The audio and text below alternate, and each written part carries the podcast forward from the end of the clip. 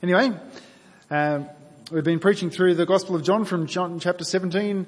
We'll go right up into chapter 21 as we focus on the events of Easter. And so today we're continuing that.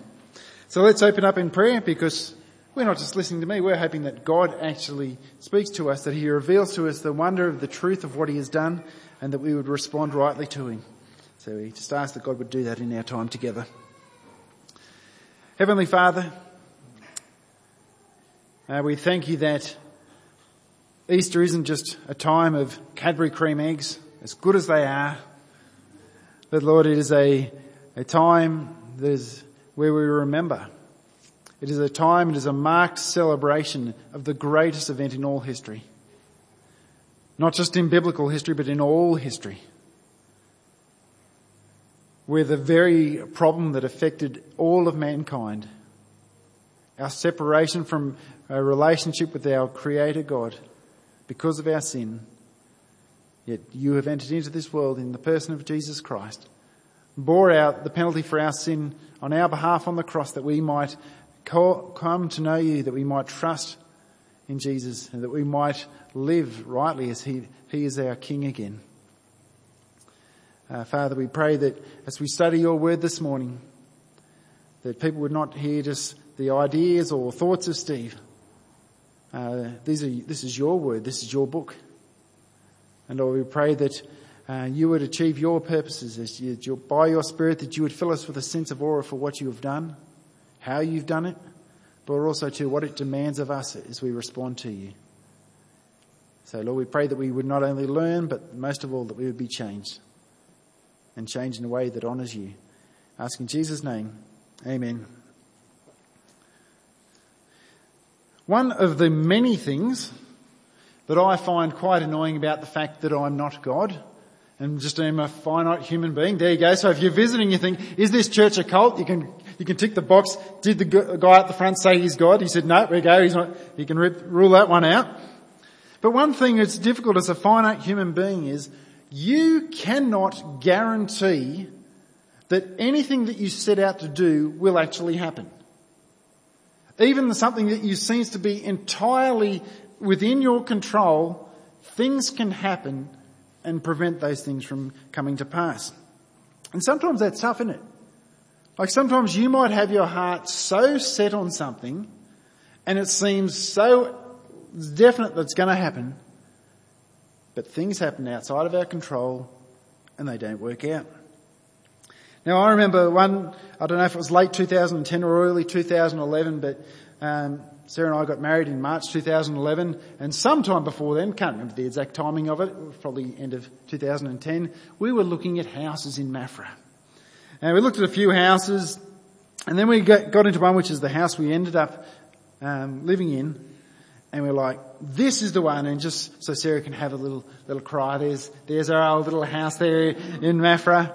And we were so set, this is the one, this is perfect for what we need, this is perfect for ministry, the way it's sort of divided, there's two ends of the house, so I can do churchy things and Sarah can still go to sleep and all those types of things. And we were like, yep, this is the one we want. However, we were also very dependent upon family for finances to be able to purchase this house. Now, anyone who knows my dad, he's a very generous man, but he's also very careful about how he uses his money. And we were kind of like, yeah, this is the one. And Dad's kind of like, no, stop and think about it. What about this? And yeah, part of us like, no, don't take this away from us. Now, if we're going to be fair, any goal that I have or anything that I aim to do, I can guarantee not all of them will be the perfect will of God. So it's probably a good thing that I don't get everything that I set out for and everything that I want. But one thing is painfully clear. Anything which God sets out to accomplish, there is no greater authority that can hinder it. He achieves everything he sets out to achieve. The psalmist puts it this way in Psalm 115. Not to us, O Lord, not to us, but to your name give glory for the sake of your steadfast love and your faithfulness. Why should the nations say, where is their God? Our God is in the heavens. He does all that he pleases. Every single thing he desires and sets out to do, he accomplishes. And it makes sense that he does, because if something was to stand in the way of God and his purposes, that would need to be something greater than God, wouldn't it? And there is no higher authority than God, who created all things. But Jesus' death and resurrection, it is the central core of the Christian faith. Like even the Old Testament prophets spoke of the exact nature of the way in which Jesus would die a death on our behalf to pay the price for sin. But when we look through the reading that we've just had, sometimes it looks like everything's working against it, as though this could never potentially happen. You've got Pilate, who's the guy with the authority to have Jesus crucified, and he just keeps saying, I find no guilt in him. And then on the other hand, you've got the religious leaders, who last week we saw didn't have much of a claim, that this week come up with a claim which has got nothing to do with breaking Roman law. Yet none of these things that appear to work entirely against the plan hinder God achieving that plan. So we're continuing through chapters 17 to 21 of John's Gospel, which will take us up to Easter and also the 3 Sundays beyond that. And today is kind of like part 2 of what we looked at last week, because we started looking at Pilate and Jesus and his trial before Pilate last week, where it began, where they'd taken him from Caiaphas' house, where they'd asked him questions. The religious leaders had Jesus, and they asked him, are you the Christ? And while in one sense he kind of didn't answer, he did answer in a very clear way. He actually says, soon you will see the Son of Man seated at the right hand of the Father. Which he takes 2 significant quotes from the Old Testament, from Daniel 7:13 to 14, the idea of the Son of Man, which was very intimately tied up with this idea of the Messiah, and also from Psalm 110 verse 1, the Lord said to my Lord, sit at my right hand till I make your enemies your footstool. So in a sense, he made a very clear statement about who he was. And so they bring Jesus to Pilate. It says early in the morning, this is something they're keen to get done. Are they bringing him there just to get a trial? To find out whether or not he's guilty? We saw through the interactions last week, they came there not so much with a trial, but with a set outcome. Because at one point during that interaction, Pilate says to them, you take him, you sort him out. And their response is, we do not have the right to execute him. In other words, you do it because we want him dead. And we want him dead the way you do it, because you do it really cruel and nasty, and we want to see it happen that way. It was very much the plan right from the beginning. From the Jewish leaders, this was the outcome they wanted. But more importantly, before it was even an idea in the Jewish leaders' minds, it was in the mind of God, even before the foundation of the world. This was how Jesus was to bear the price for mankind's sin. Last week we also saw the Jewish leaders throughout the Gospels. This is not the first time that they've planned it. We see a number of attempts to arrest and have Jesus killed. But all the time we see this little phrase, but the hour had not yet come. So God is so sovereign in the way in which he orchestrates and carries out his will and purposes, even man cannot speed up or change the timing of those things.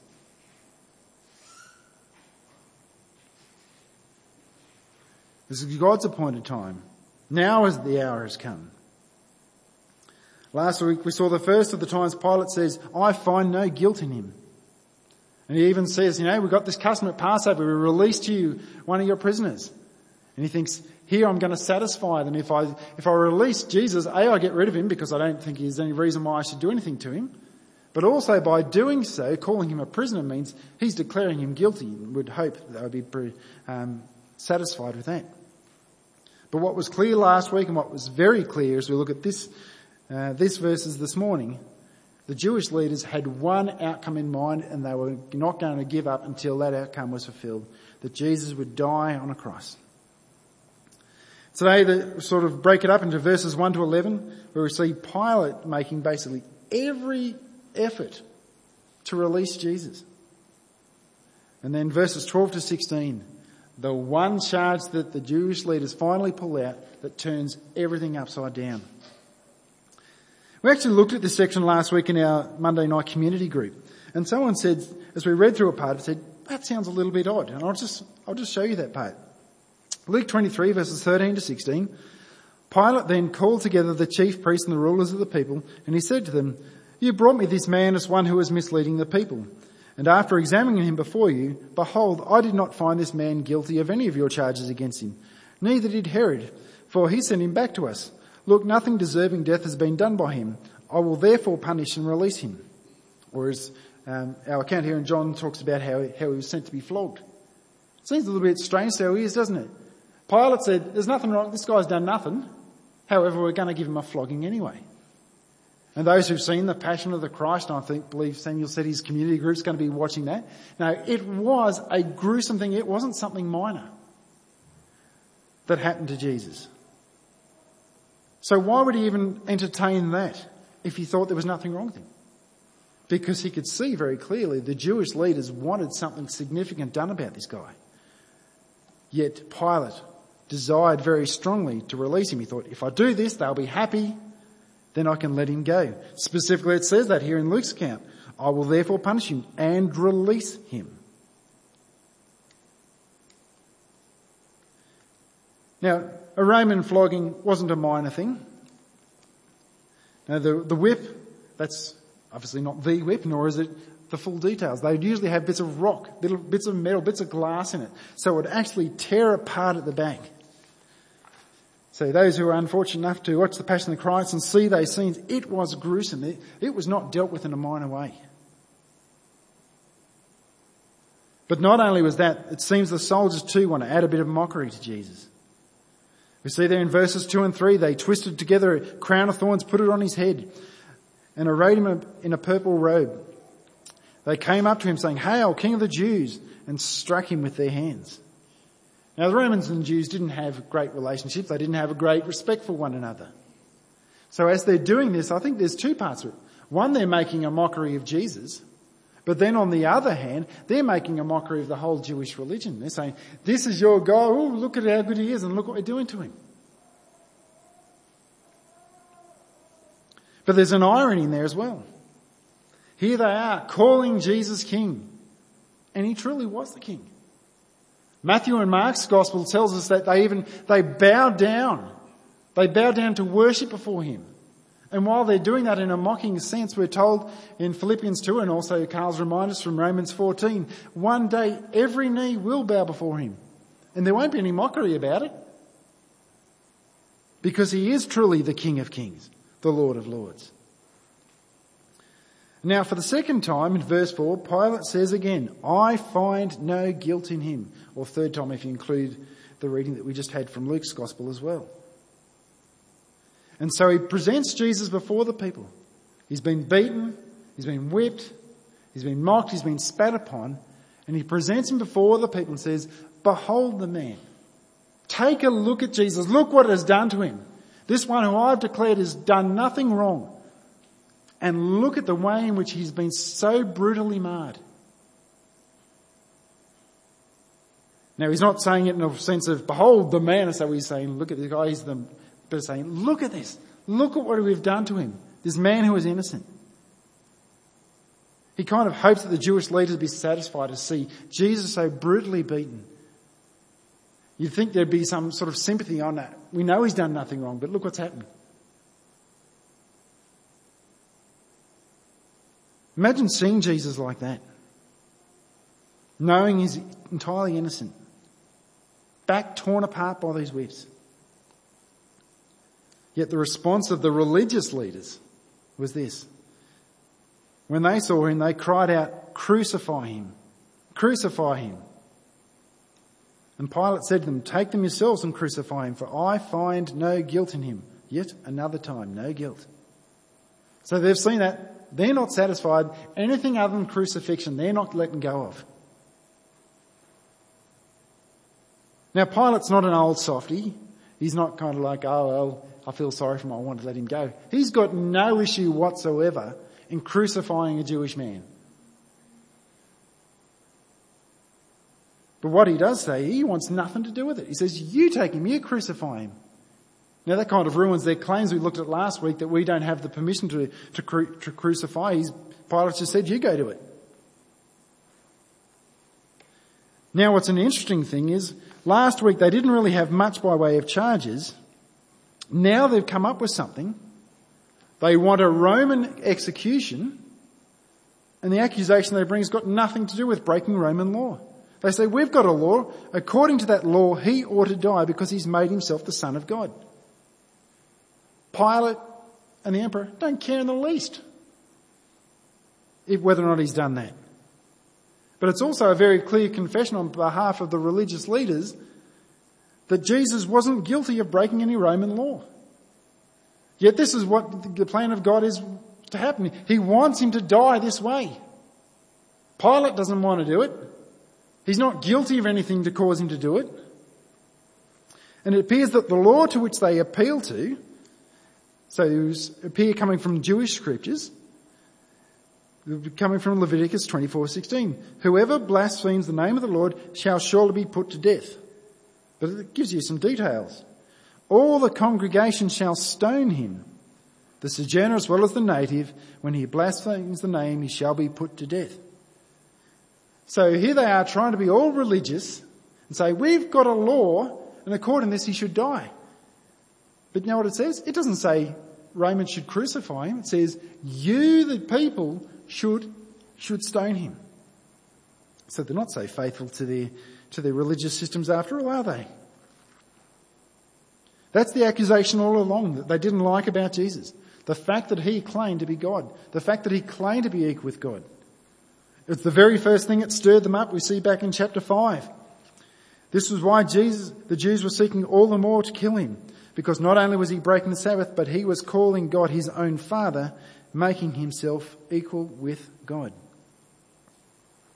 Now, up until now, Pilate's had his heart pretty set on releasing, hasn't he? I find no guilt in him. I find no guilt in him. He tried to release him.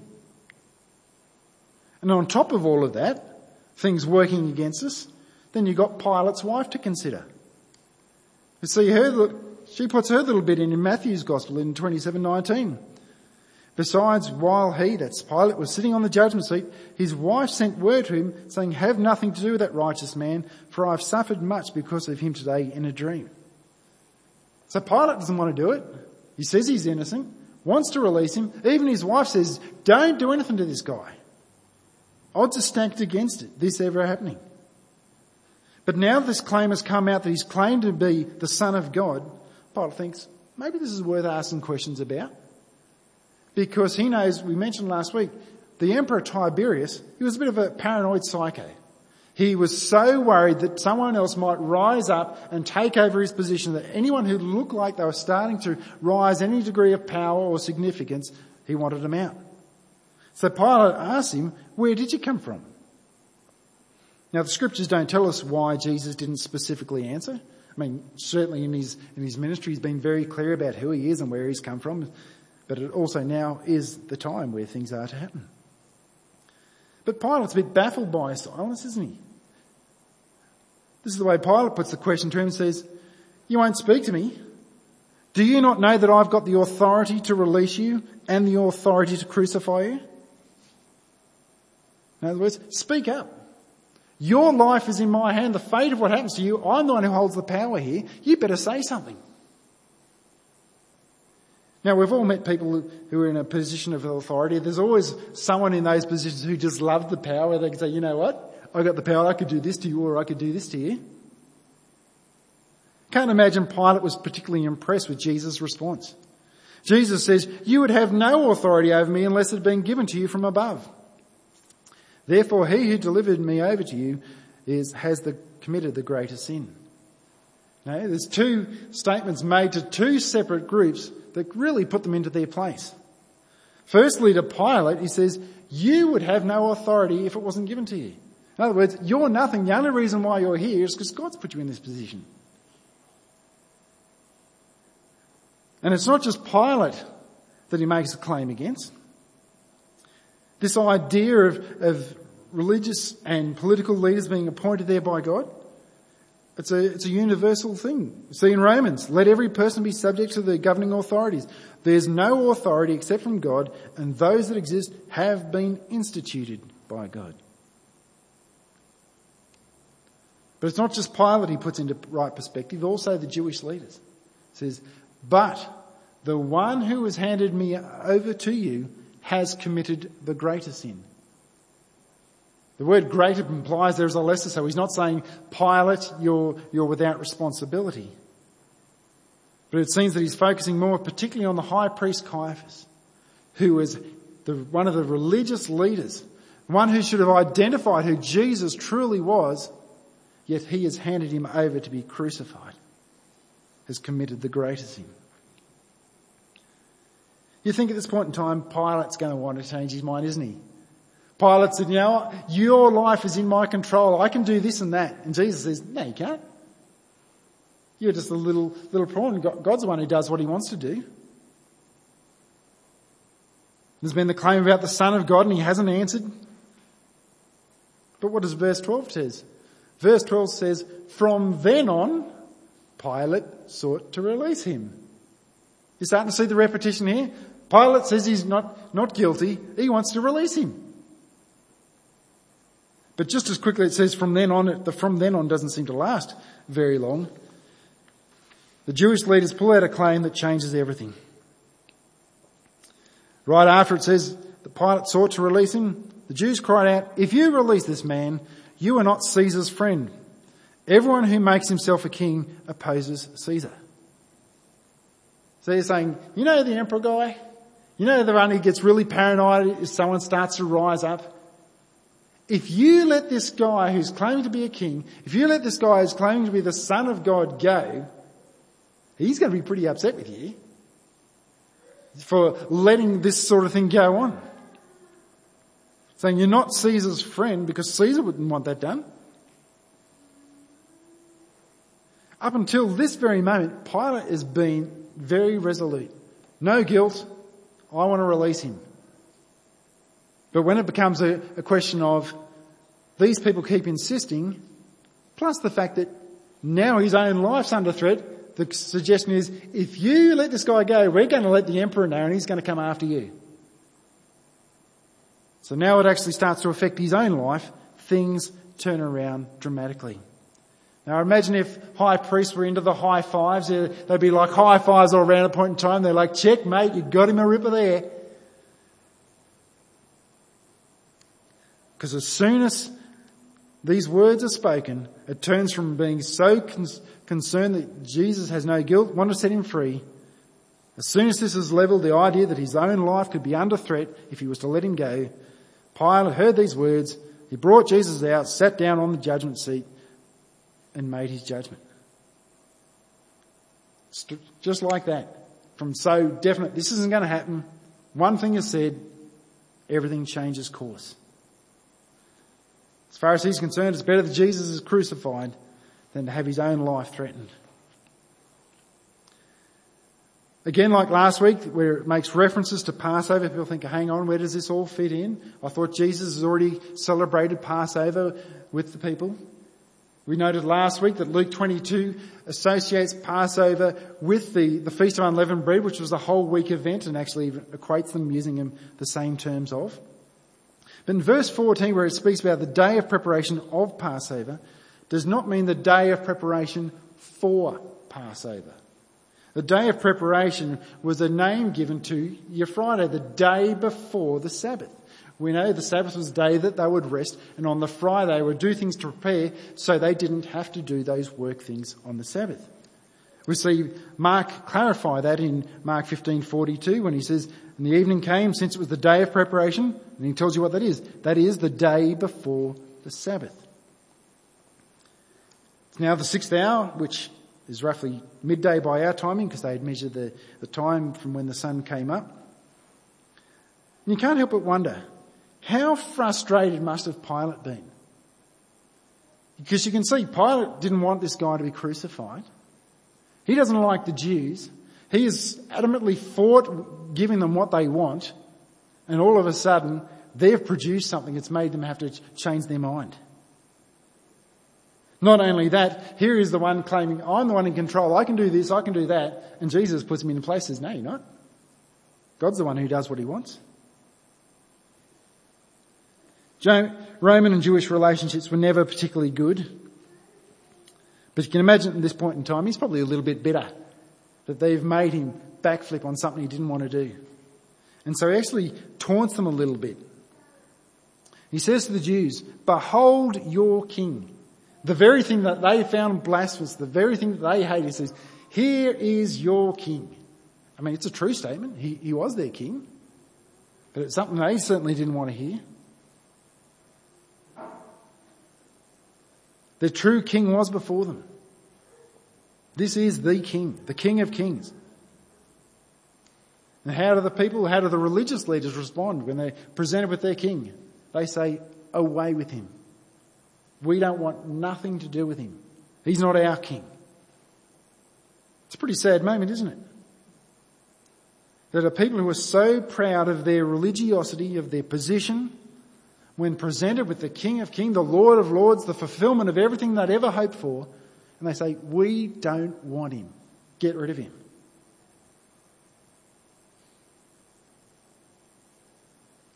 I find Easter sometimes can be a sad time as well in a very similar regard. Now, it's a time when people feel like they need to pay the dues, they're obligated maybe to turn up to church. Because, you know, it's what you do, it's Easter or Christmas. Yet they're presented with the King of Kings. And after Good Friday and Easter Sunday, until it comes Christmas, they're like, "Don't want anything to do with him. He's not my king. I don't want to live with him as my king." A Christian isn't someone who's just gone to church a few times. A Christian is someone who recognises that they are a sinner. That Jesus is the King of Kings. That God is the Creator to whom is worthy of all honour. That we should honour him as God and as King. That we are deserving of the punishment of death. That Jesus paid the price for our sin. And that by trusting in him, not only has he dealt entirely with the consequences of our sin, but also we turn to him instead of deciding that we're the king, that we're going to do our own thing, that we rightly start to think, "Well, he is the true king. I'm going to live in such a way that represents that he is my king, that I'm going to serve him. He's first." Because it's a fair statement. If you reject Jesus as king, you're probably not in the kingdom.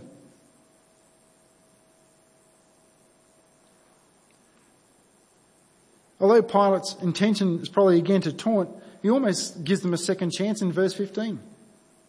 After they say, "Away with him," he says, "Shall I crucify your king?" Well, we know they're not going to change their mind. We've seen how keen they've been pursuing it up to this point in time.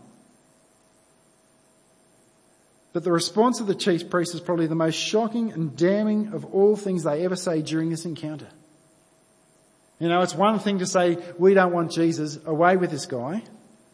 But look what they say in verse 15. Their response is, "Shall we crucify your king?" They say, "We have no king but Caesar."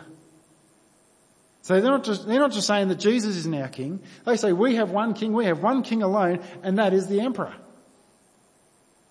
Now, if you remember back into 1 Samuel when the ancient Israelites asked for a king, what was the concern that was raised? God says, "You have asked for a king, but I was your king." And now they're saying, "God's not even our king. We've got one king. It's the emperor.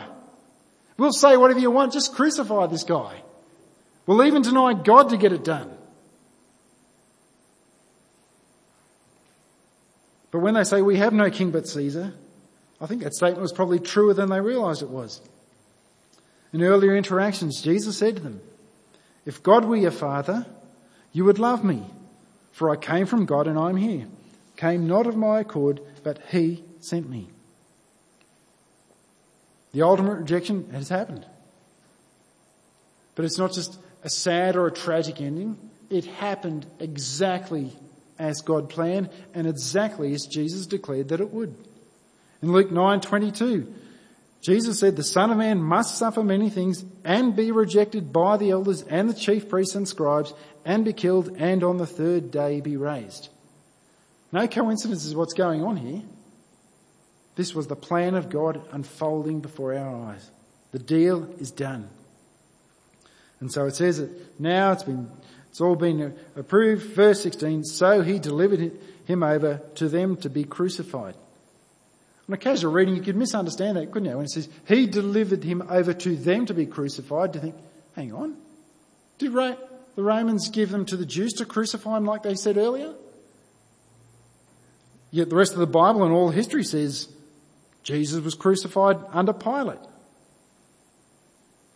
Interesting note from the Engaging in Islam seminars on Friday.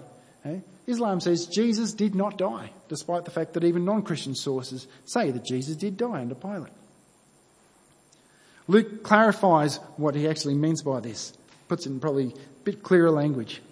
But they were urgent, demanding with loud cries that he should be crucified, and their voices prevailed. So Pilate decided that their demand should be granted. He released the man who had been thrown into prison for insurrection and murder, for whom they asked, but he delivered Jesus over to their will. So when he says he handed him over to them to be crucified, basically saying, Pilate says, this isn't what I want to do, this is what you want. Eventually he just gives them what they've been asking for. But it's what's very clear throughout these chapters, it's not what he thought that Jesus deserved, and it's not what Herod thought he deserved. It's a bit of a drama, isn't it? Here we know the central events of Christianity. Look, Jesus must die on a cross, yet the people who are required to make that happen, all odds are against that happening. The person with authority, Pilate, 4 times we have, I find no guilt. 3 times says, and I seek to release him. His wife says, stay out of it. So on a human level, you think, well, you can rule Pilate out, he's not going to get it done. But then on the level of the religious leaders, the main claim that they bring against him has got nothing to do with breaking Roman law to get a Roman punishment. It was a violation of a Jewish law, as they thought, if they were correct. But they weren't correct about who Jesus was. What should have happened is he should have been stoned by the people. Now, you couldn't ask for a more serious hindrance to the plan of God than the person who got the authority doesn't want to do it, and the people who want to bring an accusation is not an accusation that has an end goal of what they want. But this is how Jesus dies, because this is how God wanted him to die. The plans of man will never hinder the work of God and the plans of God. I said before, we don't get everything that we plan because we're not God. We don't have all authority over all things. There's all sorts of things that we pursue that we just don't get. But the same thing can never be said of God. Every single thing he sets out to achieve, he achieves in its entirety. Now that should be a comfort to us. That means that when he says he came to pay the price for sin, he dealt with it.